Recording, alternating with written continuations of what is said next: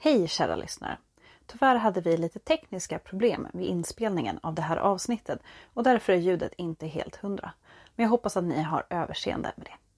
Nu till mumierna! Men vad är då en mumie? Mumie? Mumie? Jag vet inte vad en mumie är. Eller mumie! Jag filade så hårt! I failed to mock you, I'm sorry.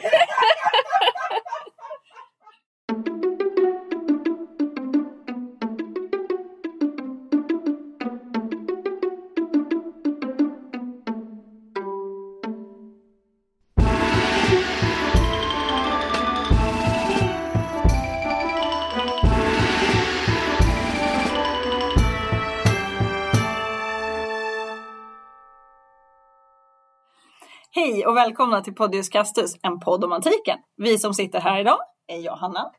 Jag, Emily. Och jag, Irene. Och idag så ska vi prata om mumier.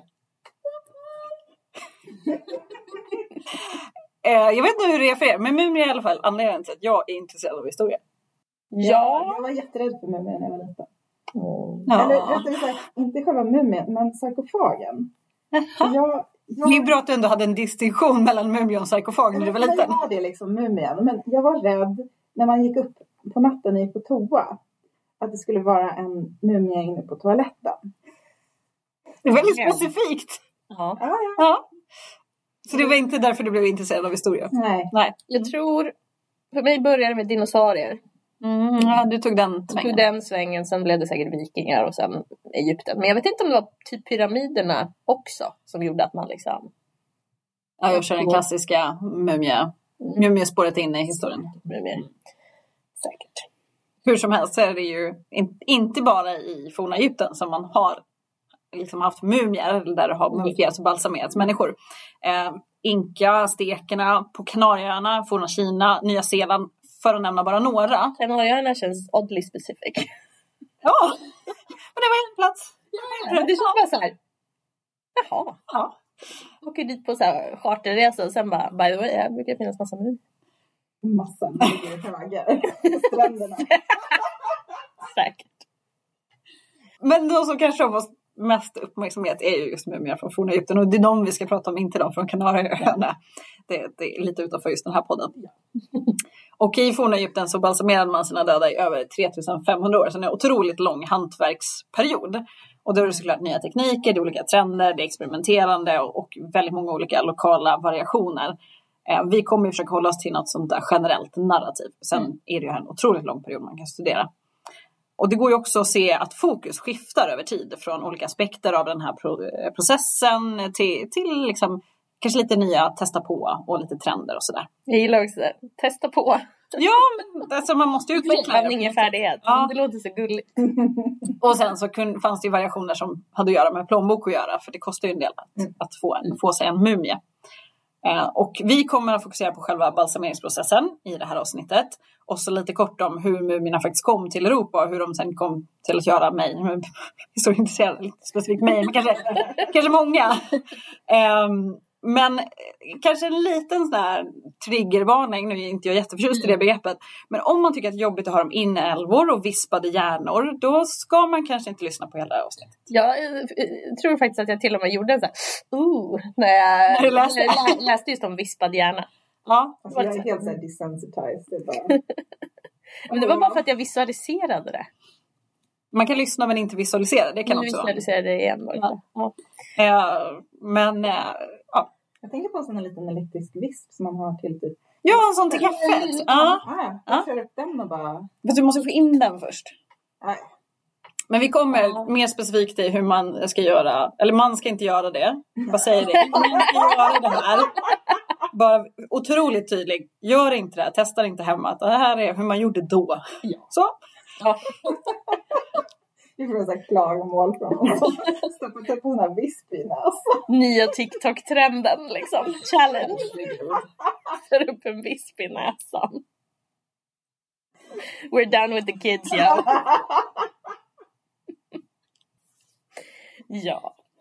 Vad är då en mumie? Jo, enligt Saub, Svenska Akademiens ordbok, så är det en död eh, människo- eller djurkropp som genom balsamering blivit skyddad från förruttnelse. Även lik som av andra orsaker, till exempel torkning i sol och luft, skyddats från förruttnelse. Ja. Mm. Och det sammanfattar ju hela ganska fint ändå. Det är alltså en levande varelse vars kropp antingen naturligt mumifierats i den miljö den har hamnat. Den är inte levande längre då. Nej, Nej då har, den, den var levande så den dött. Ja. Vi ska vara tydliga. Ja. Den var levande, den har dött. Hamnat i, i en, någon typ av miljö som antingen är till exempel var, varm och torr då, som varm och torr sand. Mm. Eh, och har då naturligt mumifierats. Eller så har den omhändertagit sina kroppen mm. av en människa som har medvetet balsamerat den. Mm. Mm. Yes. Så det kan ju alltså då vara människor eller djur som har blivit till en mumie. Men vi kommer ju prata just människor. För djuren får vi spara till en annan gång. För mm. det är ett helt eget avsnitt. Different story, som ja. de säger. Nu har vi frågat vad är en mumie. Men vi måste ställa frågan. Varför en mumie? Vad är en mumie? Varför är en mumie? Ja, det här har nu blivit den nya filosofiska podden. Ja. eh, nej, men varför finns det så många egyptiska mumier i Europa och U S A som inte ligger jättenära Egypten? Inte nästgård, nej. nej. Eh, det var ju så att en mumie sågs länge som en liksom, kuriositet, liksom, en, en rolig grej, något häftigt. Något så här, ah, det här, den, skulle man, den ska man ha hemma. Mm. Man ska förvara den. Men, mm. Och även... Det kunde ses som, det här, alltså första gången jag fick höra talas om det här är helt så här, blew my mind, men som medicin. Det borde inte blow my mind för att jag vet hur mycket konstiga saker folk satte i sig, men mm. ja. Och då var det liksom, då visste man ju vad det var för något, man visste ju att det var mänskliga farligor, och ändå kände man så här, nej men det där. That's, it's fine. That's fine. I'm gonna, gonna have that in my body. Eh, men det var ändå så här så pass främmande att det för det mesta inte var så här problematiskt att ja, äta mumie, måla med mumie. Och framför mig man sitter, ni vet som i Ghost, och så har man mumien framför sig och håller en pensel i handen och så målar. Oj, det är riktigt så. Men, men det, det hade kunnat vara en variant. Ja. Man kunde ja, ha en, en mumie i ett litet kuriosa kabinett hemma. Det har man väl inte så här plats med idag, men man får väl prioritera. Eh, och sen skulle man kunna ha lite så här unboxing parties. Tänk i YouTube-kanalen. Ja, precis. Ja. Ska ha en unboxing video today. Yeah. Men det tar vi, vi tar ännu mer om det sen. Ja. Ja, vi får ju ändå börja någonstans där det började. Det här är en liten teaser. Som vi brukar göra. Ja, vi, vi, jag tänker att vi börjar från början. Och då måste vi ändå tillbaka till Egypten och, och så.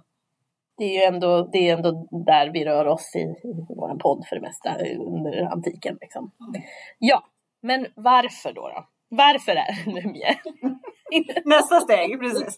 Nej, men varför balsamerar man döda under antiken i Egypten?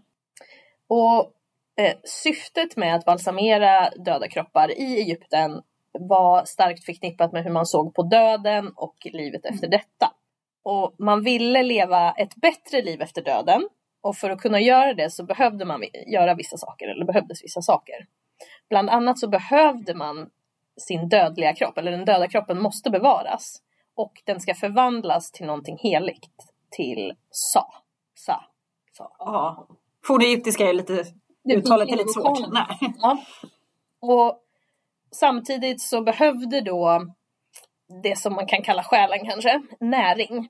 Så i eh, fornegyptisk tro så bestod personer av många olika aspekter. Där till exempel då den fysiska kroppen var en del.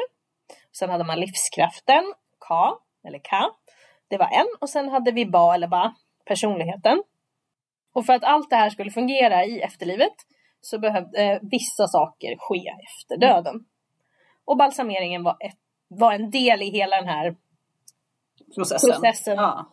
Och eh, sen hade man också mat och dryckesoffer efter begravningen. Det var också en del. Mm. Och sen behöver ju också en persons själ kunna känna igen den här transformerade kroppen. Så det är också en del. Det är ganska många aspekter där och, och, och vi kommer fokusera mer på hantverket kanske. Men, mm. men för att förstå det så ska vi ändå gå igenom lite såna grejer. Man måste ju, alla de här olika delarna måste kunna hitta tillbaka till den här transformerade kroppen. Mm. För det värsta som kunde hända för en äh, egyptier var ju att dö den andra döden.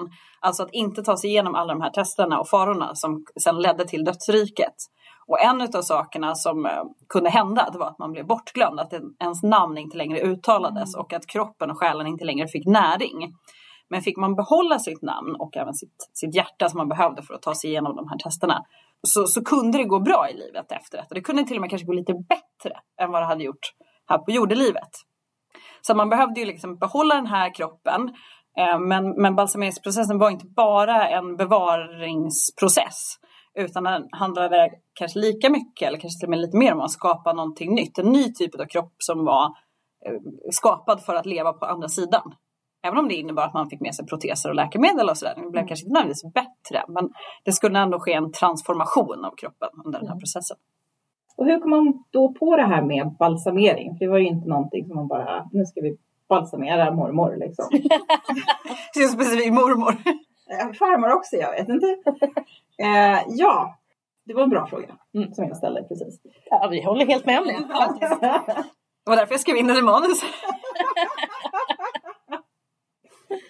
Ja, alltså antagligen så stötte man väl på personer som hade liksom mumifierats naturligtvis. Mm.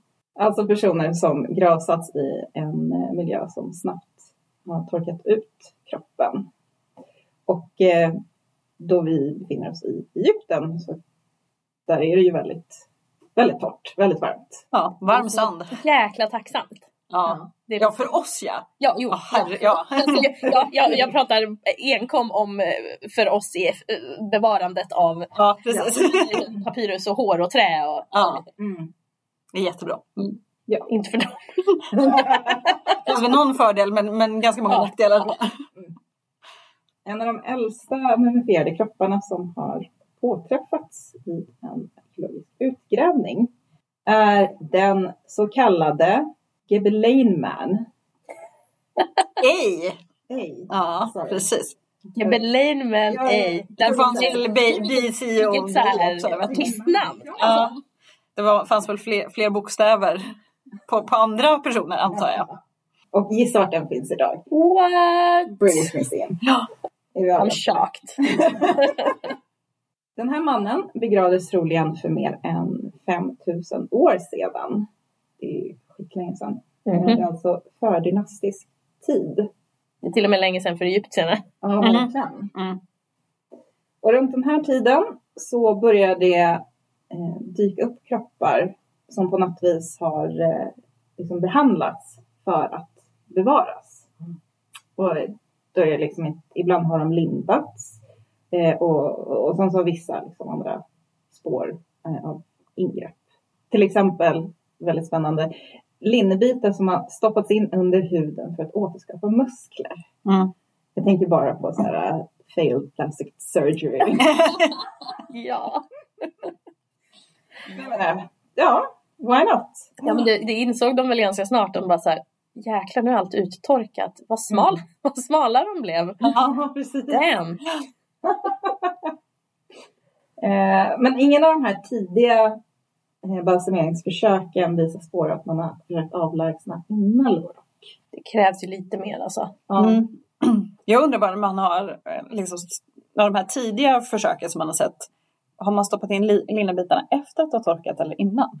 Mm. För här har man ju fortfarande antagligen, det här är ju svårt att veta, men antagligen använt sig utav det här, liksom, nat- den naturliga uttorkningsprocessen, ja, som sker på platsen. Ja.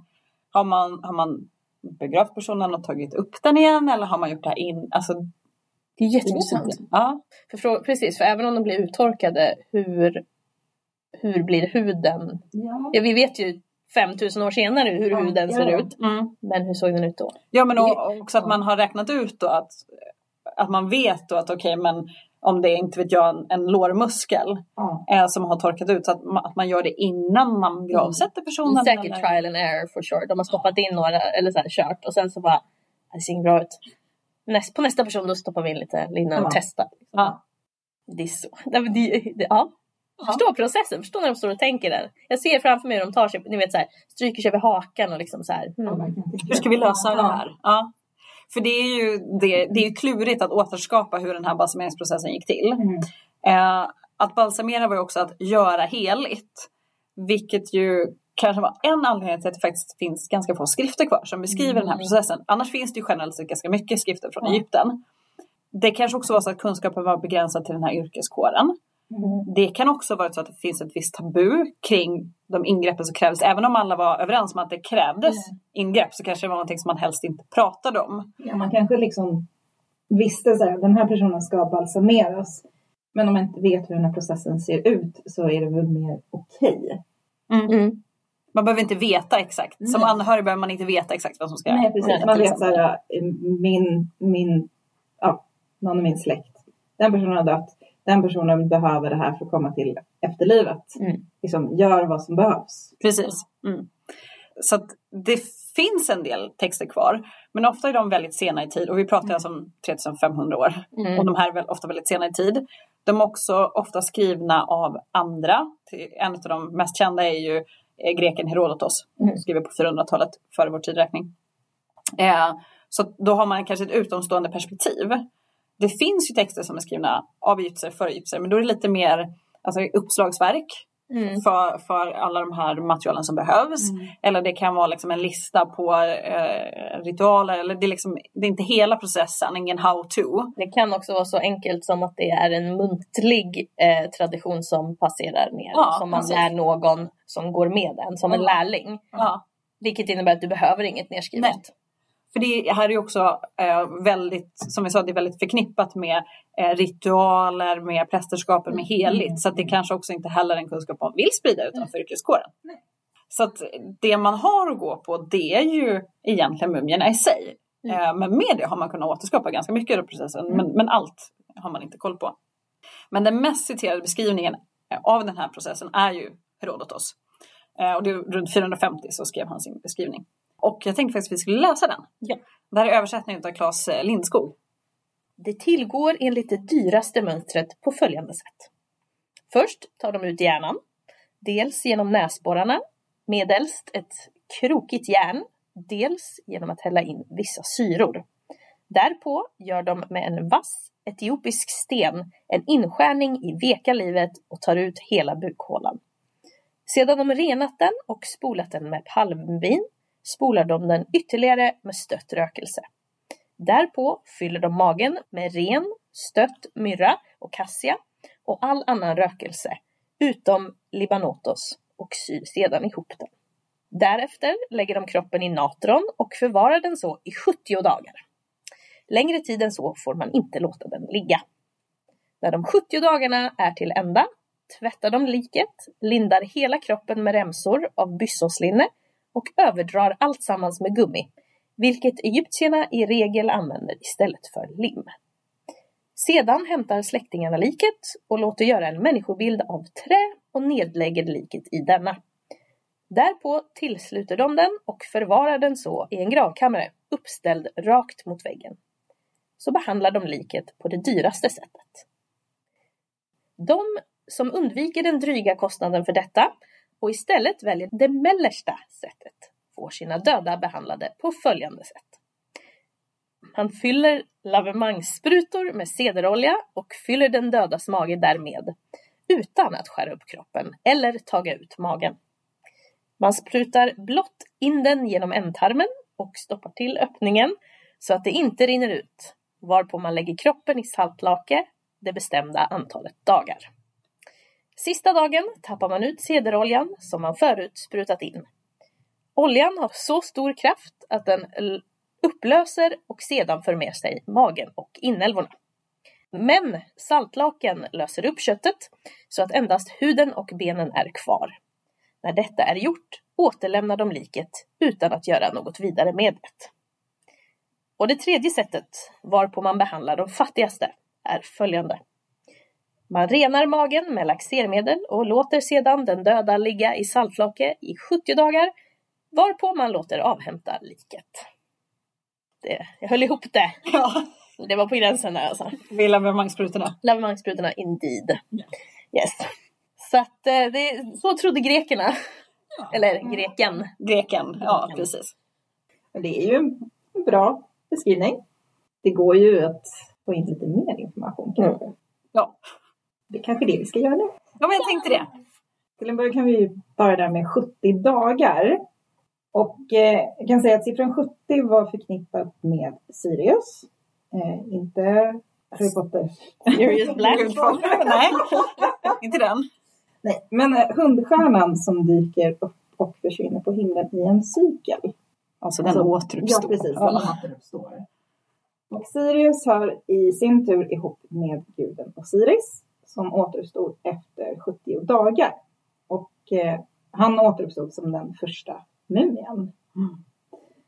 Så även om Herodotos verkar tro att det är uttorkningsprocessen som tog sjuttio dagar, så är det mer troligt att det var hela processen som tog sjuttio dagar. Mm. Och Herodotos har ju en tendens att överdriva mm. i sina skrifter. Han, mm. han, och speciellt kanske när det kommer till Egypten. Mm. Han skriver ju bland annat någonstans att, att i Egypten är det tvärtom med kvinnor och män. Att det är kvinnorna som står och kissar och männen som sitter ner. Och så. Mm. Mm. Alltså, för att kvinnor kanske hade lite mer rättigheter i Egypten. Mm. Precis. Till, ja. Alltså. Mm. Mm. Han har en del rätt, men han har ju missuppfattat en del också. Mm. Yeah. Så, så, så kan man ju säga. För hela den här processen kan man dela in lite grovt i två delar eller två olika faser. Och det första är den här rensnings- och reningsfasen. Det är då man, eh, kroppen tvättas, den töms på in- eller inälvor. Eller ja, oftast gjorde man det. Och den torkas ut.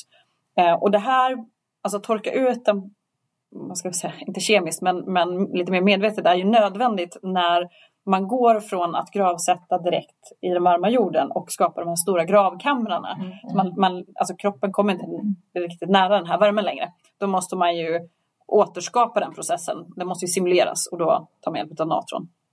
Och den andra fasen är ju återuppbyggnaden. Alltså när man förvandlar kroppen till den här sa. Och då är det ju, vi har ju nämnt lite stoppning. Det är amuletter och så ska den lindas och göras helig. Så att det är ungefär, ja, man brukar dela in det lite två, två faser. Mm.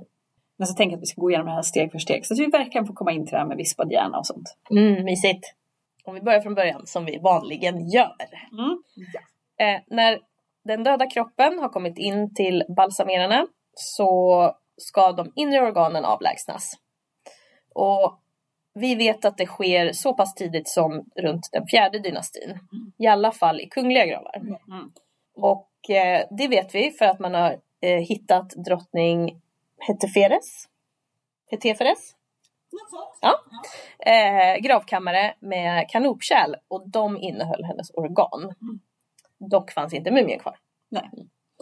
Men den, det är en praktisk anledning. Det, det, man, det är klart man får in det här i, i själva ritualen och, och vägen till också. Men den största anledningen från början är ju för att det finns en jättestor risk att kroppen, kroppen börjar ruttna annars. Mm. Och det man gör, eller jo, gör, det ska vi inte göra, det man, det man gjorde, eller det vanligaste var att man eh, placerade ett snitt på bukens vänstra sida. Ibland vertikalt och ibland lite snett. Och sen så placeringen varierar i höjd beroende på period och verkstad. Det är också en sån, ja. Kan man säga modegrej? Det låter jättekonstigt. Ja, men, ja, men lite. Alltså det är, ja. Det är nog ändå, får man säga, trender i det här. Ja. Och ibland kan det kanske vara utsmyckning och utformning på kistor och så här. Men en sån sak kan ju faktiskt också vara. Mm. Alltså jag tycker att det är bättre att göra på det här sättet. Mm. Jag steker pannkakor på det här sättet, du steker på det där. Mm. Alltså det är kanske konstigt liknelse här. Men man har olika, ja, hantverksmetoder. Det är en konstig liknelse. Ja, det var den bästa jag kom på. Julafton och karanka, jag vet inte. Valfri liknelse på olika sätt att göra samma sak på. Yes. Efter att man hade placerat snittet så tog man tarmar, magsäck, lever och lungor och behandlar dem separat. Och sen förvarar man dem i egna skrin och allt eftersom så blir det så här kanopkärl vanliga. Mm. Hur ska man beskriva dem då? Alltså de är, generellt sett är de oftast fyra stycken, ett för varje organ, alltså de får sin mm. egen. De kan ju se väldigt olika ut, men kanske om man Om man vet vad det är, man har sett bilder, då har de ju oftast ett, ett huvud på locket. Mm. Antingen är det olika gudar som avbildade eller så är det den, den döde som avbildade. Mm. Men i, i tidigt så var det en kista mm. skyddad utav gudinnor. Så det finns lite olika sätt. Men de här kanopkärlen blev en så pass viktig del att även när man slutar ta ut inälvorna Mm. Så har man fortfarande knopkärlsattrapper mm. kvar i grallarna. Jätteintressant. Så att de, när de väl kommer in i bilden så hänger de kvar väldigt länge. Men, men de skyddas och sen placeras de i, i olika skrin och kistor och så där för att skydda dem. För att det var ju viktigt att kroppen skulle vara intakt sen. Sen njurarna, de fick generellt sett vara kvar i kroppen. Troligtvis på grund av att de var ganska svåra att avlägsna på ett ska jag säga, snyggt sätt. Du kan inte liksom karva hela... Vi håller det här snittet, that's it. Ja. Ja. Vi får ut vad vi får ut. För det ska ju vara ändå så lite åverkan som möjligt. Ändå. Ja. Rent. Nej men verkligen. Liksom. Och eh, hjärtat, det skulle finnas till hands när man kommer in i dödsriket. För man ska ju väga sitt hjärta då mot den här fjädern. Mm. Sanningens fjäder. Mm. Eh, så den måste man ha. Så den ska tillbaka in i kroppen sen. Mm. Efter den har det behandlats. Ska vi kommentera den då? Let's go for the brain. Ja, du verkar ganska excited about ja, det. Jag tänker du kan få ta jag kan få, ja, vad härligt. Inte för att jag är så excited egentligen. Men, men det här är ju... Eh, ja, men det är lite det här när man tittar på något äckligt på tv. Man, man kan inte låta bli... Eller man måste titta lite, men det är jätteäckligt. Hjärnan eh, inser man att av samma skäl behöver avlägsnas. Alltså det är stor risk att den börjar ruttna. Men det här är ju inte så enkelt. Den tidigaste spåren av, av att man har försökt, eller försöker, det kommer också från fjärde dynastin som Emily pratade om. Och där har man hittat ett kranium som tydligt visar att man har tagit bort hjärnan och fyllt upp kraniet med kåda. Det kan man se liksom, mm. på scan, scanningar och så. Och för att få ut hjärnan finns det två sätt eh, att göra det på. Antingen så slår man upp ett litet hål i bakhuvudet och tar ut hjärnan den vägen. Men det blir inte så... Så snyggt om vi ska använda det. Men det är ju det här att man vill ha en intakt kropp. Liksom. Mm. Det ska igen kanske inte synas så mycket att man har varit där. Det kanske inte är så bra i efterlivet. Nej, precis. Huvudet, liksom. Ja, nej, det är inte så bra. Och det andra sättet är nog det som väldigt många känner till och talas om. Det är att man tar ut hjärnan genom näsan. Mm. Det är väldigt svårt. Det låter krångligt nog men det blir krångligare. För först då behöver man ett... smalt och långt och vasst redskap som man då ska ta upp i näsborren. Är man känslig så sluta lyssna nu. Och då får man börja med att trycka hål på ett mojdbenet. Alltså det är ett, ett ganska tunt platt ben här uppe i näshålan. Eh, och, sen, och det gör man med det här vassa verktyget. Och sen ska man upp hjärnan. Men det går inte bara att få ut den. Det är ändå ett ganska kompakt organ. Mm. Då behöver man alltså med hjälp av det här verktyget mosa och vispa runt hjärnan. Innan man sen kan lirka ut den med en tunn krok. Och det hålet som man ska arbeta i, det här som man har skapat, det ska helst vara så litet som möjligt. Så vi pratar om liksom några kvadratmillimeter. Hur långt det här verktyget var alltså? Alltså det, man har ju hittat mumier där det här verktyget har gått av. Så man mm. har fått lämna kvar det. Mm. Man får inte ut det. Nej, mm. Men det måste ju vara ganska långt. Ja. För att du ska liksom komma åt. Och komma alltså, åt jag överallt. Jag bara bilden av en skru, lång skruvmejsel typ. Ja, som sagt, det här ska man inte göra hemma. Det, var ingen, det nej. Nu har jag gett folk idéer alltså. Nej, men ingen skruvmejslar guys. Nej. Don't do it. Det var först under Nya riket som det här blir mer och mer vanligt. Om man ser att det görs, oftast gör man det. Men det verkar ju finnas ganska erfarna balsamerer som har svårt för den här processen. Och vi vet hur svårt det är. För det finns en amerikansk egyptolog, Bobby Brier. Eller även kallad mister Mummy. Som... Han skriver väldigt, väldigt mycket böcker. Och när han jobbade med ja, en bok om mumier och mumierprocessen så inser han att han har inte svar på alla frågor. Och då måste han träda på det. Så då gör han lite experimentell arkeologi. Och tillsammans med en kollega som heter Ron Wade så eh, gör de så att de balsamerar en kropp enligt gamla eh, fonetiska metoder. Mm. För att lista ut hur, det, hur man gör. Så han har testat det här och har väl beskrivit det åt dig. Det är lite krångligt helt mm. enkelt. Eh, och den här eh, mumien, den här nya mumien, eh, Momab, Momab eh, som den kallas, skapades då nittiofyra eh, och har sedan dess varit utställd på lite olika utställningar bland annat. Jag har faktiskt inte lyckats hitta var den finns idag. Jag måste googla det här känner jag. Ja. Jag är lite sidoskar. Men de har lindat och allting. De, jag har sett bilder och jag tycker mm. väl att de har inte riktigt jobbat upp den här snittseten som de forna egyptiska balsamerarna har med de här otroligt snygga geometriska linningarna. Mm. Det kan man ge dem, de har faktiskt bara gjort en. Mm. Men... Äh, det är när det börjar så här dyka upp mumier som man vet liksom, det är de som är mördarna. Ja, äh, Jag tror han, är, jag tror han säkert är ganska nöjd med en mumie. Han har gjort den. Jag tror jag räcker ifrån. Hoppas jag. Ja, fast när han hör den här podden och hur, hur du klagar på deras ogeometriska lindning. Då kommer han behöva göra en ny. Ja. Ja, hoppas att han hoppar över det. Men hur som helst, man har testat tekniken. Det som vi kan kanske tycker är lite lustigt är att man behandlar just hjärnan så här. Mm. Men från Egypten så anser man ju att det är med hjärtat man tänker och känner. Det är där personligheten och själen sitter, inte i hjärnan. Och man kanske in, faktiskt inte förstod vad hjärnan hade för funktion. Eftersom att den får inget eget kanopkärl. Länge trodde man att man bara kastade den. Mm. Men nu lutar man mer åt att hjärnan nog ändå togs hand om och eh, placerades någonstans i graven. Just för att man ska hålla kroppen så i takt med det. Där man inte förstår funktionen så ska den med. Men jag, jag tänker så här, eftersom det finns, det finns ju exempel på när man har borrat i kraniet. Mm. För att då ja, men typ släppa ut onda andar och grejer. Mm. Att det kanske inte riktigt... Att man ser det som någonting annat på något sätt. Eller jag vet mm. inte. En, en organen i kroppen som man ändå fattar. Att liksom, mm. det här krävs ju ändå för att man ska kunna leva. Mm. Sen är det någonting annat där uppe, maybe.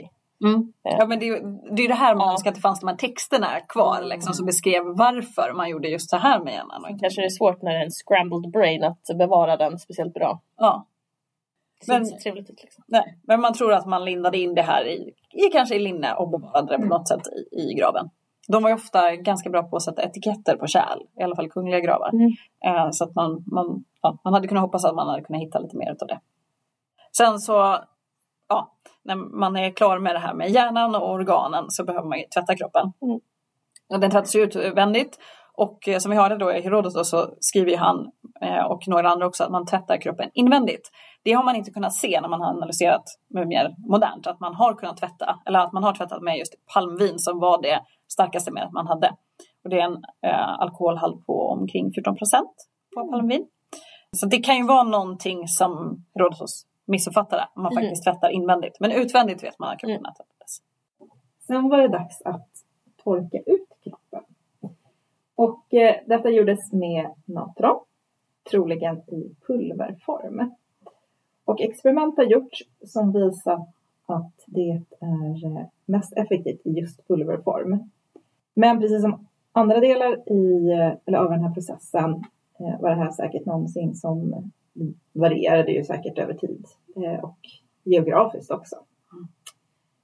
Uttorkningen verkar ha skett i ett särskilt rum intill balsameringsverkstaden där den döda då bäddades ner i natron och det packades liksom tätt eh, in till kroppen och i kroppen. Mm. Troligen kunde flera kroppar behandlas bredvid varandra och eh, då fick de ja, etiketter så att eh, balsameraren då kunde hålla koll på vem som var vem. Det är bra, ordning och reda. Mm, ordning och reda är bra. Mm. Och eh, nutida experiment visar att eh, det räcker med eh, fyrtio dagar för att torka ut en vuxen individs kropp. Mm. Men det natron som ligger närmast kroppen bör då eh, bytas ut eh, och eftersom. Annars så kan det ta upp mot nittio dagar. Och det finns inget som tyder på att de egyptiska balsamerarna behövde så lång tid på sig. Mm. Och sen så var det viktigt att ta hand om det är ett natron som sugit upp vätska. Och det skulle ju helst begravas tillsammans med kroppen. Det är ju, vi har ju redan sagt det. Mm. Kroppen ska vara intakt. Mm. Liksom. Och eh, det var ju liksom, man ville ju inte att någon utomstående skulle komma, alltså ta det här. För att, ja, man kunde använda det i skadlig eller fientlig magi. Mm. Det var en grej. Mm. Mm. Ja, nej, men det, det, man vill inte att någon annan ska komma åt det. Det nej, ändå nej, ens, nej, precis. Speciellt inte när man är på väg in i efterlivet. Liksom. Nej, ja, då behöver man hjälp man kan få. Man behöver inte ha någon som står där och kör någon elak magi över den. Mm. Mm. Man bara behåller en bit av mormor och bara, jag tror din jävel. Det är du och mormor alltså. Inte specifikt min mormor. Jag vet inte, jag har aldrig träffat henne. Så jag kan inte säga en mormor. Somewhere. Det finns säkert någon, någon dum mormor som inte... Det tror jag. Absolut. Inte får komma till efterlivet. Nej. Men eh, den uttorkade kroppen då tvättades med väldoftande oljor. Som dessutom motverkar insektsangrepp. Mm. Och det är ju också ett... Det är också en grej som, som behövdes. Ja. Jajamän. Enligt ett papyrusdokument borde kroppen tittas till var fjärde dag under den här processen. Och en viktig del av detta var väl att hålla skadeinsekter borta. Mm. Mm. Under vissa perioder kunde även kåda hällas i kroppen. Mm. Och under Nya riket så användes kåda flitigt, både invändigt och utvändigt. Var det här Herodotos kallar för gummel? Ja, med största sannolikhet, mm. ja. Mm. Ja, när man var klar med den delen så börjar man arbetet med att återuppbygga kroppen. Nu är vi inne i fas två. Mm. Mm. två punkt noll. Granny Woods and Pecs. Ja då. Och eh, en stor del, som vi redan har nämnt, en stor del av det här var själva inlindningen. Och det kunde gå åt hundratals meter linne för en enda kropp. Alltså det är sjukt. Det är mm.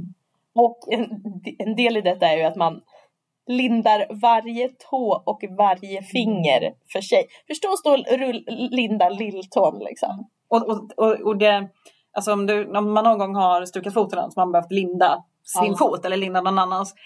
Det är en del, ja. Det är, inte, det är inte hjärnkirurgi, men, men man får ändå hålla på en liten stund för att göra det. Mm. Det är ju en hel fot eller ett ben. Här skulle du göra det på en, en likstel uttorkad, väldigt skör kropp. Mm. Du får helst inte förstöra den. Nej. Varenda finger, varenda lilltå liksom. Det är insane. Ja, men det, det var i alla fall jäkligt mycket lindande då innan det blev den här kokongen typ, eller vad man ska säga, som man ser framför sig när man tänker på, på mumier.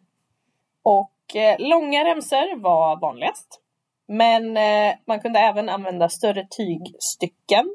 Till exempel eh, så kunde man använda större delar och vika dem och använda som stoppning. Det låter så konstigt man använder dem. Människa. Jag ska bara stoppa den här människan. Ja.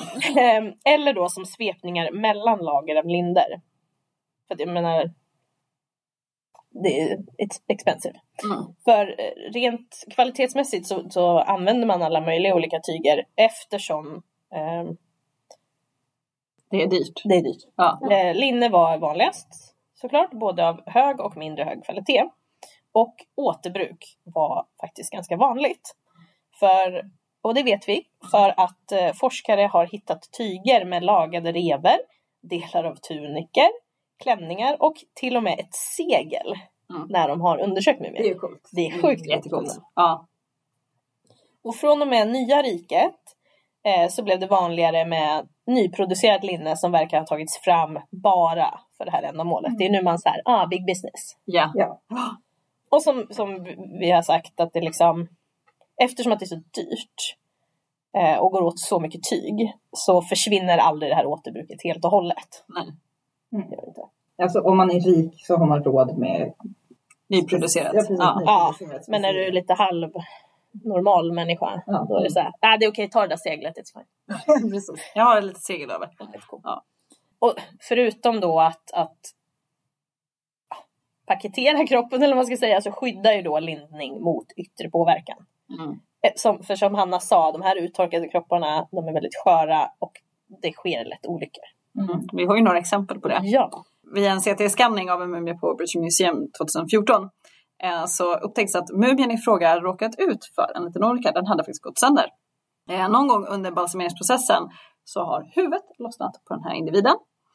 Eh, och det är väl ganska troligt att tänka sig att det här kan ha skett när man lyfter. Alltså när man ska flytta mm. den här kroppen. För att nacken är ju en väldigt skör punkt. Mm. Vid, liksom, en ganska liten belastningspunkt. Så, och huvudet är tungt. Och balsamerarna måste ju lösa det här, så då har man lagat kroppen, och det här låter ju mer brutalt än vad det kanske var tänkt som, men det har man ju gjort genom att stoppa in en stav mm. i huvudet och i kroppen, mm. alltså som en, en träplugg. Mm. Och så har man limmat ihop det med kåda och, och packningsmaterial. Och det här var ju ingenting som kanske de anhöriga behövde få veta. Och det här var inte... Alltså det här var inte en slarvigt gjord mumie på något sätt, utan skanningen visade snarare att det var omsorgsfullt och skickligt utfört. Men det här var en olycka. Så här, alltså även de bästa kan ju drabbas av olyckor. Mm. Eh, och andra misstag som har visat sig när man har skannat eh, mumier, det är ju att eh, Vissa har fått sina inälvor ersatta med till exempel rep och trasor och kohud. Men man kan ha tappat bort organ. Mm. Eller misslyckats med att bevara. Misslyckats, ja precis. Det har hänt någonting. Så då får man lösa det. Mm. Man har i alla fall sett ett behov av att ersätta det med någonting. Mm. Ja. För det har sagt, de anhöriga kommer ju ändå inte se det här. Nej. Men man har ändå valt att ersätta det. Ja, och jag tänker så här. In the end så kanske det är tanken som räknas lite. Alltså... Ja, ja, men precis. Det mm. finns ändå ett substitut för ditt organ som du kanske på något sätt skulle kunna använda. Ja. Mm. Och svepningen av kroppen skyddar ju den ju inte bara rent fysiskt. Den gör ju också kroppen helig. För det som man kanske inte alltid tänker på, det är att, att dölja det heliga var väldigt centralt i det fornegyptiska tänkandet. Alltså statyer, kunststatyer, så de var svepta, dolda för allmänheten. Det var ingenting man fick se. Så att även den mänskliga formen ska ju då döljas. Men även statyer och kultföremål som ska med i graven skulle också skylas eller döljas. Och det, till exempel Tutankhamons grav var ett exempel. Där var det över två dussin av statyerna hade eh, linnesvepningar. Men de tog man bort under utgrävningen och nu står de utställda utan dem. Och det var inte riktigt så det var tänkt. Nej. Sen är det ju för att man ska kunna se dem. Men, mm. men man, där ett lager går liksom förlorat. Så att en del av det här var ju i att skapa det heliga. Så vi har aldrig tänkt att man igen skulle få se den här fysiska kroppen. Nej. På den här sidan jordelivet i alla fall. Under den här återuppbyggnadsfasen. Sjukt att säga det ordet. Mm-hmm. Men ja. Under den här återuppbyggnadsfasen i alla fall. Kunde man återge kroppen eh, den mänskliga formen. Under gamla och mellersta riket jobbade man ofta med själva linningen för att återskapa formerna. Medan man från nya riket skiftade lite, lite fokus. Och började stoppa kropparna istället. Och bara fuck this. Ja, men Nej men det, det, tänker, det måste gå ett mycket mindre material. Fast de lin, alltså jag tror att de använder mer eller mindre samma mängd lindningar. Mm. Men eftersom att när du lindar en kropp så, så trycker det också ihop den. Mm. Och då kanske man börjar tänka att ja, men då, då blir det en påverkan så att din kropp kanske blir deformerad in i livet efter. Så då måste man stoppa upp den för att den ska klara trycket mm. från lindningarna också. Mm. Ett exempel eh, som vi har är Ramses den andres distinkta näsa. Mm. Alltså man vet direkt. Ja, ja absolut. Ja. Vi får direkt en bild i huvudet. Mm-hmm. Ramses den andres mumie har packats upp.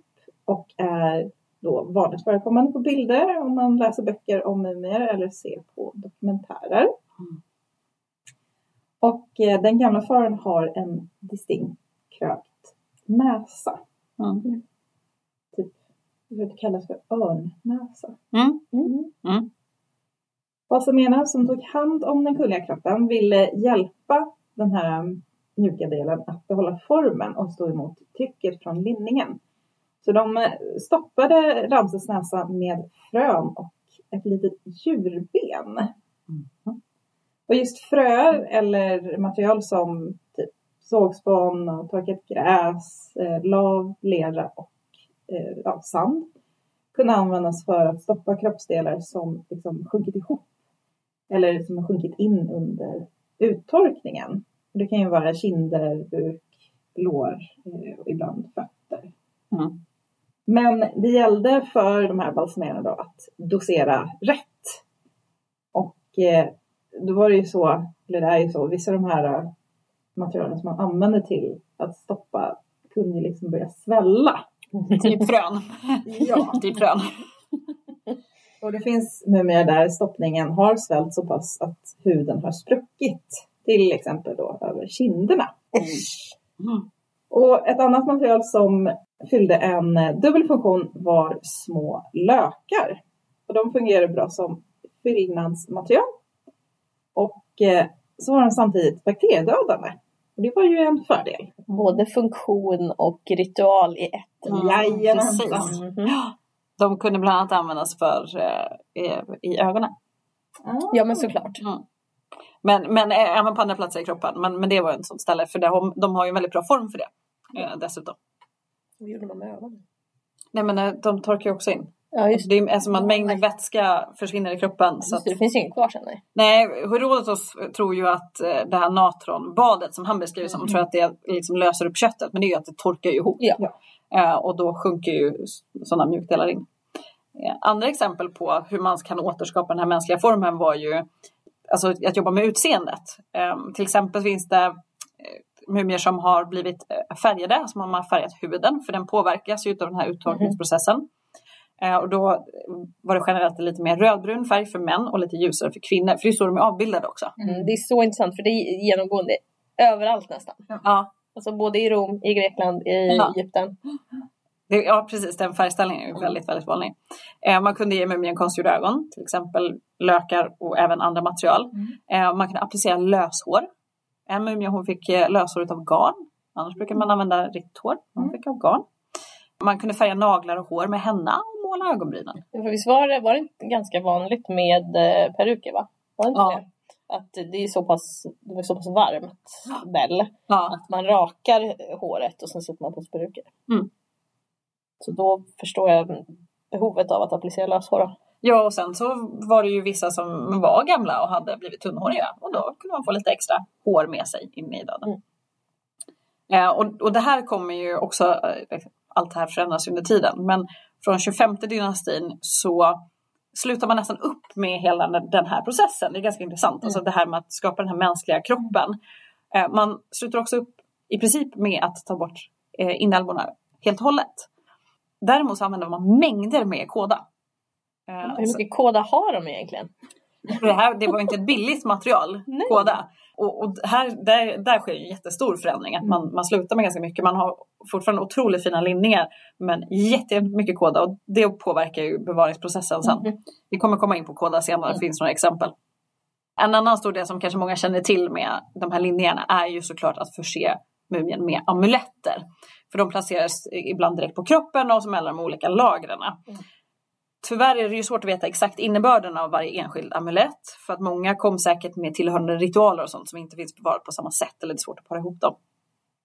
Generellt sett så ska ju amuletterna skydda kroppen och hjälpa individen. För att man har ju både att, att kroppen ska klara sig och sen ska man ju vidare in i den här efterlivet. Vilket var svårt om man ska på nytt födas. Och då är det både amulettens form och färg och placering som spelar roll. Och sen så självklart också materialet. Mm. Det är också en kostnadsfråga mm. vad man har råd med. Till en början eh, så var det vanligt med kanske tio femton amuletter. Alltså då pratar vi liksom gamla och mellersta riket. Eller gamla riket. Sen mellersta och nya riket så kommer det till några fler. Men inte de här mängderna. Mm. Om man då kanske inte var kunglig. Mm. Tutankhamun som jag hade hundrafyrtiotre amuletter. Mm. Men efter nya riket.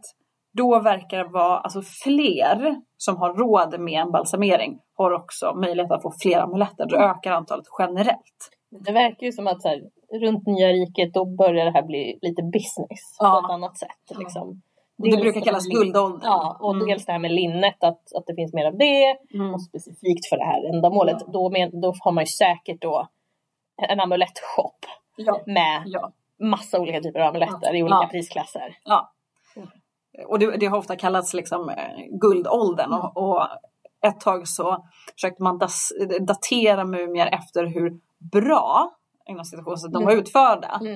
Eh, för att se hur gamla de var. Och, och det stämmer ju inte. Det, man kan inte bara använda det. Men, men nya riket har sett som så här höjdpunkten. Och till exempel har man ju Tutankhamons mumier som ett exempel mm. från den här perioden. Men eh, idag så packar man ju tack och lov inte upp eh, mumier eh, längre. Utan då är det ju C T-skanning som man använder. Men då får man oftast väldigt, väldigt bra bilder. Man kan se olika material och sådär. Anledningen till att vi säger tack och lov. Det är för att man förstör den. Ja. Den förstör jättemycket. Mm.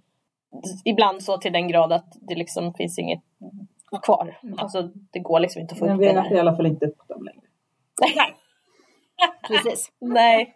That is true. That is true. Okej. Okay.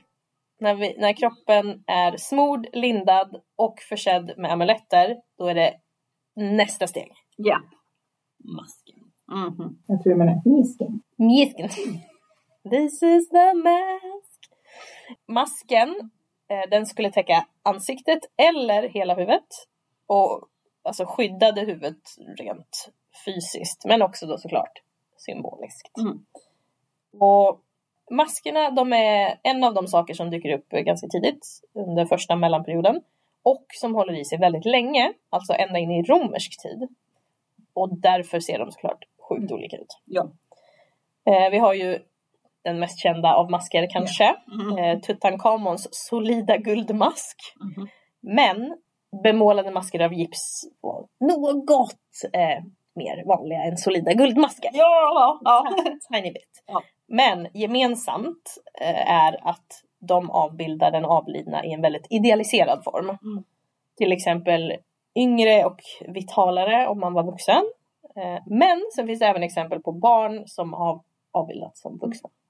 Och då har man resonerat att man kanske har tänkt så att då kan det här barnet få eh, återfödas som kanske lite äldre. Mm. Det, det är en teori, det vet man ju inte. Nej. Det är en teori eh, mm. som finns liksom. Jag tänker lite spontant att det är ju den formen, man, den ultimata formen i dödsriket. Ja, precis. Ja. Att det, det är det man vill framhäva. Ja, liksom. Mm. Efter detta skulle mumien placeras i en kista. Mm. Till en början var det liksom lådformade kistor. Eh, ofta dock rikt dekorerade. I de här så placeras mumien liggande på sidan. Och ögon målades på kistans sida så att eh, mumien kunde liksom se ut genom kistan. Det här visste jag knappt alltså. Alltså jag tror att du säkert skulle känna igen det. För att många har ju sett en kista med mm. två ögon. Mm. Men den vanliga bilden är ju de här människoformade kistorna. Mm. Det är det man kanske ser framför sig. Men till en början var det ju de här med mm. lådorna. Eller vad man ska säga. Det är ju från Nya riket som de här människoformade. Det var så flashiga hela tiden. Ja, ja, riket vet du. Du har ju bara Nya riket. Ja. Man sån sak. Som är vårt påhitt. Ja, för de som ja. inte har hört all tidigare avsnitt. Och de här människoformade kistorna. Där placerades mumien istället på rygg då. Mm. Och de här ögonen på sidan av kistan försvann. Mm. En mumie kunde placeras i flera kistor. Som en rysk docka. Mm. Och... Eh, efter det i en sarkofag. Angelikas skräck. Precis. Mm. Jag kan tillägga att jag inte längre är rädd för sarkofager på toaletten mitt i natten. Det är, det är bra. Det är, det är ett sundhetstecken ändå. Ja. Ja. Men då ska vi säga att det var ju långt ifrån alla som hade råd med en sarkofag. Mm. Så man kan säga också att jag var ju rädd för faraoner helt enkelt. Ja, ja. Precis. För det, det vanligaste är att man har en kista, inte att man har en sarkofag. Ja. Mm. Ja. För det är olika saker. Mm. Som vi nämnde användes även kåda. Och det användes både invändigt i kroppen. Exempelvis i kraniet, som jag sagt. Mm. Mm. Men också utanpå mumien och i kistorna. Tutankhamons mumie var helt fastklistrad i sina kistor. Alltså, mm. på grund av all kåda och all olja som hälls på mumien. Mm. Trots många försök att få kådan att lossna slutade med att Howard Carter och hans tid fick skära loss mumien från kistorna och mm. eh, från guldmasken. Mm. Och såklart tog själva mumien stor skada av det här. Det, det är inte kul att läsa. Det gör lite ont i själen. Ja, det gör lite ont i, i själen. Men så är det. Mm. Mm. Och då är det ju, för har man sett bilder på Tutankhamon, det finns ju gamla bilder när han är upppackad som, där ögonlock och sånt finns kvar som mm. numera inte finns kvar. Men det var ju, det var ju linningarna framförallt. Men det var alltså de två innersta kistorna var helt uppklistrade och man försökte mm. värma upp där, man försökte ånga allt möjligt. Men det var, det hade bara geggat ihop. Mm. Någonting mm. så in i bängen. Uh. Men skyddar bra. Ja, ja, han låg där han låg. Det var det som är poängen också. Det vill säga. Ja. Och sen så visste man ju kanske inte heller. Alltså det är, de gjorde det för ganska många tusen Nej, år sedan. Ja, att det är svårt att veta det, hur det har reagerat. Det var ju inte att någon skulle komma där. Och... Nej, de skulle ju inte återse ljuset på det sättet. Men när du sa att hans ögonlock saknas nu. Jag bara, det är inte det enda som saknas. Men det var ju... Nej, precis. Det finns andra delar också. Vi har två avsnitt om Tutankhamon. Vi går igenom en del om oh. Men de hittade den igen, eller hur? Ja, den var, den var inte, det var ingen nazister som hade tagit den. Den hade ramlat ner i sanden. Penis. Ja, vi pratar om penis. anyway. anyway. Mm. Och vi går vidare. Ja. Och som vi har nämnt flera gånger så, så sker det ju väldigt många ritualer samtidigt då som man arbetar med den här mumien. Eller de här mumierna. Och det, det kan ju vara svårt att återskapa idag. Men en av de ritualerna som vi faktiskt vet lite mer om är öppnandet av munnen. En präst öppnade mumiens mun och ögon genom att vidröra dem med speciella verktyg för då att kunna ge mumien möjlighet att använda alla sina sinnen igen. Mm. Mm. Och det här var en av de, de ritualerna som skedde precis innan gravsättning, så då var liksom mumien färdig så, men man behövde få tillbaka möjligheten att använda de här sinnena. Mm. Mumien alltså, behöver hundra procent verktyg bara för att han ville inte peta på dem med sina händer.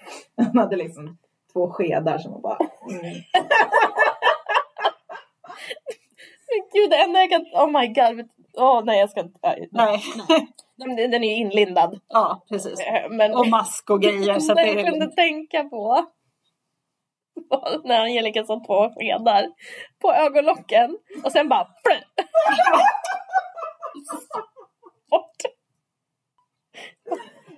Nej, de, de grävde inte runt i... Nej, det här är ovanpå ja, everything. På, ja. på sarkofagen slash kistan.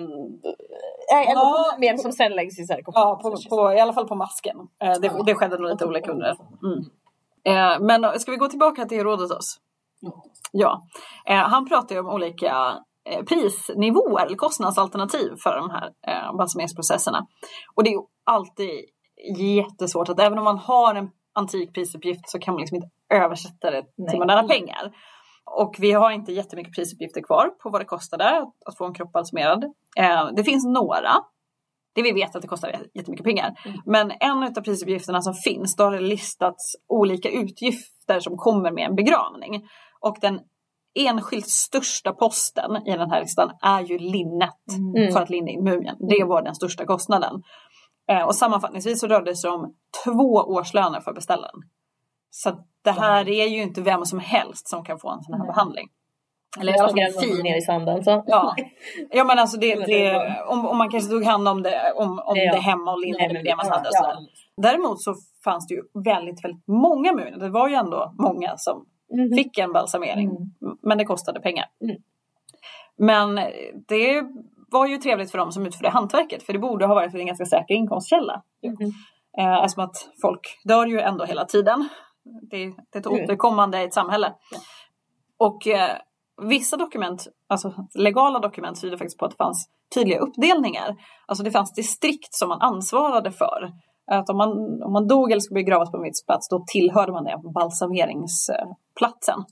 Och i större städer måste det ha funnits flera balsameringsverkstäder igång samtidigt och som också hade flera eh, balsameringsprocesser igång parallellt eh, för att det ska funka. Mm. Det här har ju ändå varit ett väldigt, väldigt viktigt hantverk under väldigt lång tid. Men om vi vet lite om själva processen så vet vi kanske ännu mindre om själva yrket och arbetet med det. Och det finns ju inte så mycket texter kvar. Och inte heller så mycket arkeologiskt material. Alltså man har ju mumiens, men det är ju slutprodukten i det här fallet. Mm. Men tjugohundraarton, alltså det är inte fem år sedan, det är inte alls länge sedan. Nej. Så hittar man faktiskt den första balsameringsverkstaden. Very cool. Så mm. coolt. Yeah. Eller det första som man vet är Irene. Ah, ah. Och den är daterad till sentiden, så den är ganska sen. Men den liknar väldigt, väldigt tydligt avbildade verkstäder från må- alltså mycket, mycket tidigare perioder. Mm. Så man tror att de har sett ganska likadana ut. Det här då är ett bra exempel. Och den här verkstaden eller komplexet som man kanske ska kalla det består av rum både ovan jord och under jord. Och tolkningen är att de här rummen och platserna ovan jord är där kroppen rengörs. För att sen ska man föra ner det till den här underjordiska salen som är en ganska stor underjordisk sal. Mm. Så där finns ett upphöjt balsameringsbord, det finns rännor för avrinning, det finns stort rökelsekar för det går otroligt mycket mm. rökelse. Eh, och så finns det liksom ett naturligt ventileringssystem genom gamla schakt och sådär. Mm. Och så hittar man såklart mängder av skärvor från förvaringskärl. Och på dem stod det liksom vad det ska vara i. På en av dem så stod det eh, balsamera med detta. Det är ju jättebra för dem, kanske inte så hjälpsamt för oss idag. Du vet, men vad är det i? Ja. Och så såklart verktyg. Det är slevar, det är spatlar, pincetter, det är krokar, pipförsedda kärl och knivar och så vidare. Den här spetsiga... Precis, järnvispen. järnvispen ja. Och precis som Emily har varit inne i så finns det väldigt mycket som tyder på att det här var inte en, en, en isolerad del utan till, kring det här finns det ju Du måste tillhandahålla en gravplats. Mm. Du måste tillhandahålla en kultplats där matofferna ska ske. Det ska vara amuletter. Mm. Det verkar ha, ha, eller det ser ut som att det har varit hela komplex. Så man kan liksom köpa ett paket. Där man då får allt det här. Mm. Det är också i deras intresse att, att de får tag på bra amuletter och så vidare. För att ja, man mm. köper in sig. Liksom. Mm. Lite som att man går till en begravningsbyrå. Det är en jobbig process. Man vill inte själv behöva tänka på alla delar. Mm. Utan man vänder sig till någon som kan. Så det var nog en hel en business helt enkelt. Ja, om vi då ska sammanfatta mumietraditionen som sådan. Så har vi ju sagt att eh, balsamera sina döda. Det var en tradition som pågick under väldigt lång tid. Även om det då skedde förändringar flera gånger eh, under de här processerna. Så fortsatte man balsamera över flera tusen år. Mm. Och eh, först och främst så fortsätter den här traditionen efter det att Egypten blir en romersk koloni. Mm. Men fortsätter även långt efter att Egypten blir kristnat på mm. tvåhundra- och trehundratalet efter vår tideräkning. Det är coolt. Det är, det är riktigt coolt. Mm. Eh, och det var inte bara personer som kanske höll kvar vid sin tidigare trosuppfattning. Utan även kristna munkar eh, balsamerade sina avlidna bröder. Men det är också det är så häftigt för att det är verkligen också ett tecken på att Egypten alltid varit väldigt starkt traditionsbundet. Mm. Ja. Även när de blir övertagna av andra mm. som, så håller de kvar vid sitt. Liksom. Mm. Och man måste snarare anpassa sig till dem. Mm. Och det här är också någonting som trots att trosuppfattningen ändras så hänger den här ändå kvar. Den här eh, seden hänger ändå kvar så pass länge. För den hänger kvar även efter kristnandet. Ja. För runt sjuhundratalet efter vår tideräkning, alltså efter den arabiska erövningen sexhundrafyrtiotvå, så var det faktiskt personer som fortfarande lät balsamera sina döda. Så alltså, mm. från tre tusen före till över sju hundra efter. Mm. Helt sjukt. Det är en otroligt lång period. Very, very cool. Men sen dör det ut. Ja. Och tyvärr tänkte jag säga men inte. Alltså, ja. Dör, dör ut som sådant. Men på tal om, om balsamering så är faktiskt Gustav den andra Adolf. Blev ju balsamerad. Mm. Mm. Mm. Kära kung som dog i slaget och lite. Mm. Så det, jo, det har ju, det har ju skett. Själva traditionen sker ju med jämna mellanrum. Ja. Lenin. Ja, precis. Uh, och man, till viss del så gör man ju det inför begravningar även i Sverige. Att man, man har en, en viss process. Mm. Uh, men, men kanske inte på det här sättet. Det blir inte mumie av det på samma sätt. Nej, vad vill du? Hur vill du begravas? Jag vill bli mumie. De var okej. Okay. Undrar om man, om man har tillräckligt mycket pengar så lovar jag att det kan ske. Ja, självklart. Har du tillräckligt mycket pengar så blir du mumie. Absolut. Ja. Men, men efter att det här praxis liksom dör ut, mm. man inte längre äh, balsamerar och gör mumier utav sina döda, så finns, alltså finns liksom inte något intresse för den egyptiska befolkningen. Alltså de bryr sig inte så mycket om mumierna. Mm. De finns där men, mm. men de, de, de spelar ingen roll. Man vet om dem men de finns där. Eh, och de hade troligen fått ligga kvar om det inte vore för att det kommer ett ökat intresse utifrån. För in på spelplanen kommer européerna. Och de vill ha mumier. Of course they do. Alltså vi, vi européer. Vi är sämst. Och ska jag också tillägga att en del av de här sakerna vi kommer ta upp nu. Skyller man sedan ifrån sig på bland annat araber. Och det stämmer inte. Det här är bara europeiska påhitt. Otroligt tydligt med det. Ja, det här är svin. Ja. Ja. Alltså en av mina favoritsaker är ju det här att man använder som medicin. Ja. Mm. Hela den här bara, nu äter jag den här döda personen. Kul! Redan under medeltiden så blev ju mald mumie något av en mirakelkur eller allläkemedel. Mm. Och eh, som vi sa, det var ju helt och hållet ett europeiskt påhitt. Mm. Det är liksom, det finns inga källor från typ Egypten eller antikens Grekland eller något sånt där som rekommenderade mumier som medicin. Eh, man åt inte mumier. Alltså förstå, förstå om, de, om de själva hade fått liksom, om, om en forn egyptier hade liksom fått höra det här. De hade ju dött. Ja, bara av ja. Att höra det liksom. Ja, helt sjukt. Men eh, då kan vi fråga sig varför blev det så himla så här, oh, nu, nu ska jag käka den här ja. liksom, mirakelmedicin. Mm. Jo, det är, det är en ganska intressant historia som börjar i eh, ett misstag. Så mycket annat här i världen. Precis. I antika grekiska eh, medicinaltexter förekommer bitumen eller asfalt som rekommendation. Bitumen förekommer naturligt på flera platser i Mellanöstern. Och i verket De Materia Medica av grekiska läkaren och botanikern Pedanius Dioscorides från runt femtio till sjuttio efter vår tidräkning omnämns bitumen i Judakium, alltså bitumen från Döda havet. Det är, det här verket blev liksom ett standardverk som refereras till i nästan femtonhundra år. Det är då man bara hände ingenting inom medicin under de här åren. Det är så lätt till där bara, kanske. Ja. Mm. Och bitumen var något som, som många liksom framhöll som bra mot till exempel spetälska, hosta, tandvärk, feber och man kan använda det på sår. Jag älskar att det funkar till allt. Och, och, med, och med mera, det här var några exempel. Yeah. Det var verkligen yeah. några. Ja. En särskilt uppskattad men sällsyn sort av bitumen kom från Persien som lokalt användes för till exempel för att till exempel läka benbrott. Och på arabiska kallades det mumia eller mum som betyder vax. Oh damn. Ja, mm-hmm. Precis. Nu förstår ni vad det är, vart det barkar. Tror jag. Och araberna kompletterade de grekiska texterna med sina egna observationer och kommentarer. Och många arabisktalande läkare rekommenderade bitumen slash mumia. Ja, för de översatte ju de grekiska texterna och de gjorde bra översättningar. Ja. Mm. Det är ju tack vare det vi ofta har mycket av det här kvar. Att, ja. att det översattes till arabiska och sen tillbaka. Ja. ja. Som sagt, arabiska texterna är inte problemet. Nej, nej, nej, nej. Det kommer sen. När de här arabiska texterna ska översättas till europeiska språk. Det är nu vi har problem. Ja. Nu blir det problem. Eh, då behövde man nämligen förklara bitumen och definiera det. Och så har vi då olika översättare som kommer med olika förklaringar och tolkningar.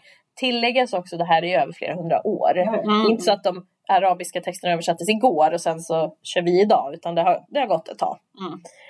Och eh, någon gång parallellt med det här så misstar någon den här torkade kådan då. Som man kunde hitta på och i de här mumierna. För bitumen slash mumia. Det är därför det heter mumia. Mm. Mm. Och sen efter det så kommer ju då beskrivningar av den här mumievätskan som en ännu mer potent form av mumiabitumen eftersom den doftade av kåda och kryddor. Mm. Och eh, ja, eh, trots att man då har felöversatt och misstolkat eh, kådan så visste man vad en mumie var. Ja. Alltså det är inte helt, alltså hallå, det är en, det är en kropp av en avliden person. Men, men det är man fine med. Alltså man man, fine med. Ja. Dels för att det är så länge sedan. Mm. Dels tror jag mm, de är inte europeer. Ja, absolut. Ja. Europeer ja. är högst stående i ja. näringskedjan. Mm. Så. Och då. Ja, ah, det är en död person. Jag bryr mig inte. Det är snarare ännu mer nyfikenhet. At this point. Ja. Så det blir ju då lite magiskt såklart. Mm. Det, det är främmande, det, det är länge sen. Mm. Och om den här mumien hade bevarat de här kropparna i flera tusen år. Då måste den ju ha någon typ av livgivande egenskaper. Mm. Och så, this person is dead. Men okej. Okay. Precis, okej. Okay. Och till saken hör också att det var väldigt mycket billigare att köpa egyptiska mumier än att försöka få tag på faktisk bitumen från de persiska bergen. Mm. Ups, det var visst billigt. Så det är ett översättningsmisstag. Eh, dels, och så är det just det här att man misstar koden för någonting helt, ett, helt, ett annat ämne. Mm. Så redan på tolvhundratalet så finns det då rapporter om att det eh, går att köpa kranier med så kallad mumia, alltså en spottstyver i Egypten. Och eh, from there, there goes. Eh, och fortsätter i, i flera hundra år. Men såklart så är det ju mumier från äkta mumier som är det viktiga. Mm. Och en äkta mumie var ju från forna Egypten. Alltså krisar det, då funkar det med mumier från andra kulturer. Eller en nytillverkad mumie. Det är fan. Om det krisar. Och, och till en början så är det kanske den här koden, mm. alltså mumia, mm. som man, vätskan, som var eftertraktad. Men i alla fall från femtonhundratalet, förlåt, femtonhundra är vi inne på nu, eh, så finns det en läkare som argumenterar för att det inte är bara vätskan utan det är själva vävnaden, det är köttet som är det braiga. Eh, så då är vi alltså inne på en accepterad kannibalism. Han bara, jag vill äta människokött, hur lyckas jag med det? Ja. Människokött. Ja. Mm. Men såklart så spelar ju kvaliteten på mumie roll. Och då är det ju inte huruvida den är liksom väl bevarad eller den har balsamerats på ett bra sätt en gång i tiden. Utan hur eh, quote on quote bra en mumie var. Mm. Och det tror jag kanske inte så många som blir förvånade när de får höra det här. Man kan bli väldigt äcklad. Mm. Eh, bäst var ju då balsamerade jungfrur. Hur visste man det? Ja, men det, det kan man ju inte veta. Det hittar det man ju bara man på. på. Det är bara man hittar på. I, i den här mumien är det en kvinna. Det har de ju ingen aning om. Nej, Nej men det är också ja. Dessutom, she was a virgin. Mm. Nej, men alltså de, de vet ju inte vilket kön det är. För de kan inte läsa hieroglyfer. De har ingen aning. Men att en jungfru kan läka alla möjliga problem. Det är något som vi lider av fortfarande idag. När man tror att man kan våldta eh, unga flickor för att bli av med sjukdomar till exempel. Mm. Så det här är ju... ja. Mm. Ja, verkligen. Men då, då kunde man ju, om man är duktig försäljare, ska man ta ett högre pris för sin mumie om man säger att det är en jungfru. Sen kan man ju inte på något sätt bevisa det, för det har de ingen som helst aning om. Mm. Men, men äh, ja, business. Mm. I Sverige, om vi nu ska liksom ha lite mer lokalt till oss, så var mumie en självklar produkt eh, när vi får tidiga apotek. Alltså det här på femtonhundratalet. Eh, det blir ännu vanligare under sextonhundratalet. Eh, då blir mumie generellt sett vanligare. Sen kommer det faktiskt dalig popularitet under sjuttonhundratalet. Jag älskar att man så här, du är en häxa för att du försöker läka någons liksom feber. feber. Vill du äta lite mumie med mig? Nej, men, men, you deserve to die. Ja, men jag, jag gör det. Jag, jag tittar på när du brinner på bål genom att äta en mumie. Ja. Det går inte riktigt ihop. Nej. Nej. För alla är ju faktiskt inte, alltså alla är inte övertygade om det här. Jag tror ju att det är överklassen, as mm. per usual. Nej, nej, faktiskt inte bara. Utan när det, det hänger kvar längst är ju ute på landsbygden. Mm. Är det bruket? That's fair, men jag, det måste ju varit överklassen som började med det här. Alltså det var, det var ju de som kunde resa och hämta ja. mumier i alla fall. Ja. Men, men varifrån det egentligen uppkommer, det, det är svårt att veta. Ja. Men det, det var nog i hela samhällsskiktet som man... åt. Men från sjuttonhundratalet när man börjar ändå tänka på typ vetenskap lite mer, mm. då är det ju många som ändå börjar frågasätta det här. Fast vad har det för effekt? Mm. Men alltså, fatta hur många mumier det funnits om till och med fattiga människor på landsbygden har råd med det här. Mm. Sen såldes det ju förfalskade mumier också. Fair. Men, men ja, det har ju gått åt många mumier, ska sägas. Mm. För det är ju inte det enda användningsområdet man hade dem till. På artonhundratalet så dör i princip det här ut. Mm. För att då börjar man faktiskt tänka lite mer vetenskap. Alltså man vill se en, en faktisk effekt. Och det, det går ju inte att bevisa. Men så sent som nittonhundratolv går det att köpa mumia på ett apotek i Köpenhamn. tio gram för fyrtio öre. Sen visar det sig att det här är en förfalskning. Det är en blandning av asfalt och myrra. Men, men man sålde det som mumia. Och en gång har människan en gång hittat på någonting så är det ganska svårt att bli av med. Så att alltså långt in på nittonhundratalet så finns det platser där man fortfarande använder Uh, mumiepulver för att ja, men det var så här typ ett husmorsknep man hade mm. fått lärt sig, så det hänger kvar. Det är lite som tiger, uh, malda tigerben eller vad det är. Ja, ja. ja. Och såklart kan man ju hitta folk som säljer så kallat mumiepulver på internet idag. Det ska man inte köpa. Uh, det är antagligen en förfalskning, och skulle det inte vara det så är det också dåligt. Hur som helst kan man inte mm. stödja någon ton, sån typ av handel. Mm.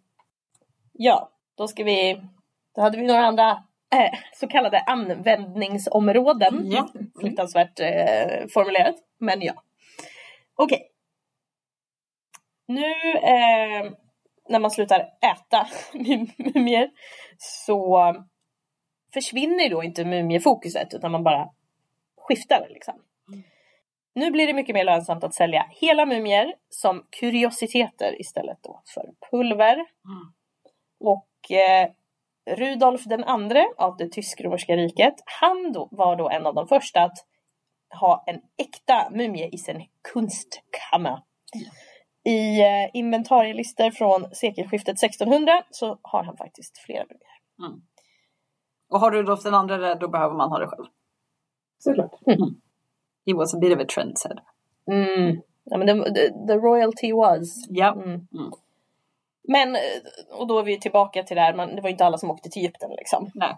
Och under sextonhundratalet så var det faktiskt ganska få européer som ens hade den möjligheten.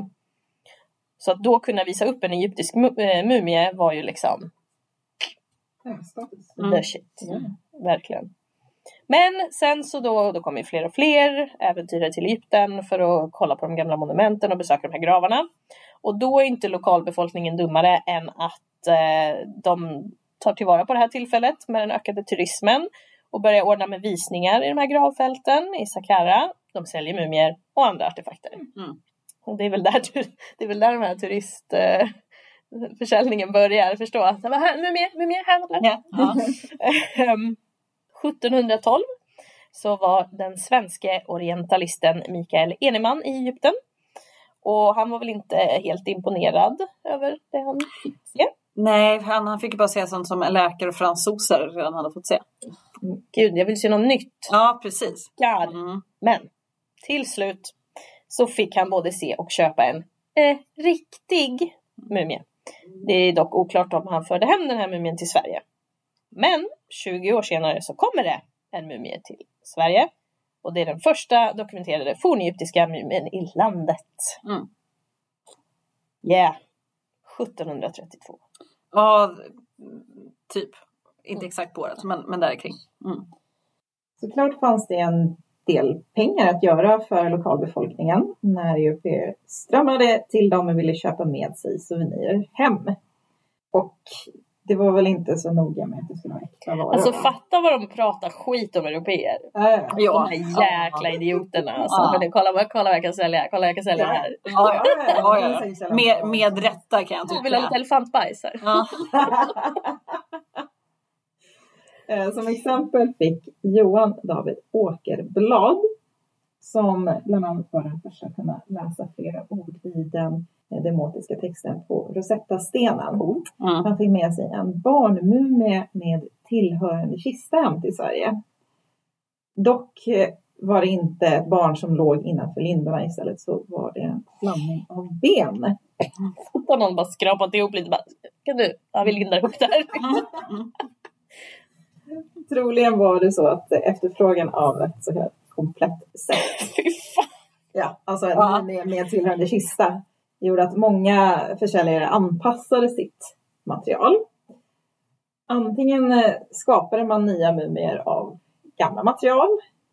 Man kapade och anpassade mumier för att passa kistor, eller bara matchade ihop kistor och mumier av ungefär samma storlek, trots att de tillverkades på olika platser i tid och rum.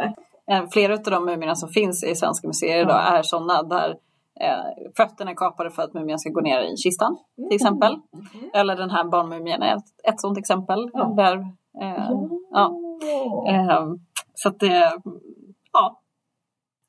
Hur ska man kolla? Det, det var ju ingen som kunde. Det var ingen som kunde läsa hieroglyferna. Mm. Då vet man inte om det stod, om det stod ett kvinnonamn på sidan och så är det en man i. Mm. Det kunde man ju ändå inte ta reda på. Så att, nej. Varför inte sälja? Nej, men exakt. Det var ju liksom det, här, det häftiga, exotiska, kanske lite bizarra och mystiska med mumierna som man var ute efter. Då kanske det inte var så himla viktigt om den var äkta eller ej. Mm. Och eh, mumier och kistor var också bra som diplomatiska gåvor. Och eh, flera fornegyptiska eh, föremål, inklusive mumier, har kommit till Sverige den vägen. Mm. Men det här flyttandet av mumier från sina originalkistor till andra mm. och försäljningen och förfalskningen gör det ju, alltså det gör det ju såklart otroligt svårt för forskare att spåra var de här mumierna ursprungligen kommer mm. ifrån. Vilka personerna i fråga är, mm. vad deras namn och deras livsöde och deras livshistoria var. Och hela kontexten om hur och var personer har begravt sig är ju förlorad. det går fortfarande att, att liksom få fram väldigt mycket information om de här mumierna eh, med modern teknik. Med C T-skanning och, och sådär så kan man ju se om det är ett barn, om det är en vuxen individ, man kan ta reda på kön och så lite sådär. Mm. Men det är klart att eh, det är ju mer givande med mumie i sin originalkontext, eller mer utav sin originalkontext än de här hopplockade eh, och framförallt de som sedan har blivit upppackade där man saknar mm. både kista och linningar. Ja, sen eh, har vi ännu, en, eh, ännu ett användningsområde för mumier. Eh, jag säger bara mumiebrunt.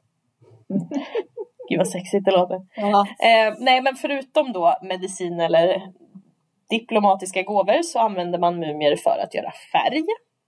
Mumiebrunt var alltså helt enkelt en färg av mald mumie som fanns ungefär parallellt med mumien då, som användes som medicin. Och under artonhundratalet så dalade den här användningen av färgen. Och även om det idag går att köpa mumiebrunt så är pigmentet idag inte gjorda av malda mumier utan mm. skapad av, av järnoxider. Mm. Alltså mumiebrunt, det låter bara som den fulaste färgen jag någonsin har talat om hela mitt liv. Mm. Det måste också ha funnits enklare sätt tycker jag på fram just pigmentet brunt. Fattar du mycket mer du kan ta för en tavla om den är målad med mumiebrunt? Vet du? Mm. Ja, kanske. Mm. Men sen kommer vi till en av de här sakerna som är det bästa ever. Ja. Mm. Och kanske också en av sakerna som fick mitt historieintresse att blåsa till liv när man börjar fatta saker igen. Man är inte en femårig mm. unge utan man börjar fatta saker igen. Det är ju öppningspartyn. Unboxing. Ja, unboxing. Det, är, det här är anledningen till att vi tittar på unboxing-video. Det här gjorde man redan för länge, länge sedan. Det är inget nytt. Det här är ju artonhundratalet är vi inne på då. då det här är ju alltså en, jag tycker inte man kan kalla det någonting annat än en ny underhållningsform. Nej. Eh, så. Mumierna är inte längre bara en kuriositet på museer och liksom kuriosa kabinett. Det har också en, bara ett ganska stort inflöde av mumier till Europa. Så det finns ganska många. Eh, och människan är och har alltid varit nyfiken om sig. Mm. Och då vill man ju komma ansikte med ansikte mot de här. Eh, för man har ju i många fall har man skapat kanske en berättelse kring en mumie. Man har ju kunnat börja läsa hieroglyfer men mm. man skapar kanske lite mer mystik kring det. Och då börjar man packa upp mumierna. Ibland så sker ju det här i vetenskapens namn och då är det oftast på sjukhus eller på universitet men ibland också hemma. Och om man gör det här i vetenskapens namn så kan man ju ändå inte komma ifrån att det är mer utav en så här happening. Mm. Det är slutsålda platser eh, och det här blir ju inte något som är vetenskapligt användbart. Mm. Eh, för det är inte bara läkare och arkeologer som kommer utan det är politiker, det är prinsar och det är författare och det är diplomater och ja, liksom mm. alla ska komma och se på det här. Och då ska man ju packa upp mumien för att avslöja kroppen innanför. Och anledningen man ger, om man nu säger att det är för vetenskap, det är ju för att man ska lära sig mer om balsameringsprocessen. Mm. Men det var ju inte alls ovanligt att själva upppackningen kräver att man tar till sågen. För att kunna alltså, få loss de här många lagren av stenarkoden. Då ska man ju komma ihåg att en, en, en mumie skapas ju aldrig för att den skulle packas upp. Nej. Den är, så fort jag tagit av ett lager är den ju... Den definitionen som det skapas för är ju den förstörd. Ja. För den ska ju skydda kroppen. Och sen så är de ju, som vi sa, det här är ju väldigt ömtåligt. Ja. Så om du står där och sågar och håller på och bryter av grejer. Ja, alltså jag kan tänka mig att det här, man hade vunnit någonting på det om man hade dokumenterat grundligt. Mm. Ja. Men nu saknas ju dokumentation. Alltså, i de allra flesta fallen, ja. Mm. Precis. Mm. Och mumien förstördes. Så att det var ju bara för underhållning. Ja. Mm. Och andra, de, de gör i alla fall inget sken av det för Nej. vetenskapen. De har bara unboxing parties. Och då skickar man ut inbjudningar till sina vänner och bekanta. Som om det är liksom vilken fest som helst. Och så, man kanske har en kort föreläsning om en egyptolog. Eh, och sen så är ju huvudnumret är ju upppackningen av mumien. Eh, och så kanske man hittar någon häftig amulett eller något gammalt smycke. Mm. Och jag menar, folk gjorde inte det här för att de var elaka eller så. Men man har kanske inte, som Emily var inne på, att man har kanske inte riktigt en respekt för att det här mänskliga kvarlever. Mm. Man, det, det är en annan tid, man tänker på ett annat sätt. Eh, och där, ja, dessutom. Mm. Ja, väldigt viktigt. Och det här sker ju runt om i Europa och även i Sverige. I Sverige sker det här på mycket, mycket mindre ska, skala än man ser det i till exempel Frankrike eller Storbritannien. Mm. Och i, ibland så räckte det, kan, alltså vissa packade bara upp ansiktet till exempel. Mm. Det finns mm. ganska många sådana. Men något bra då.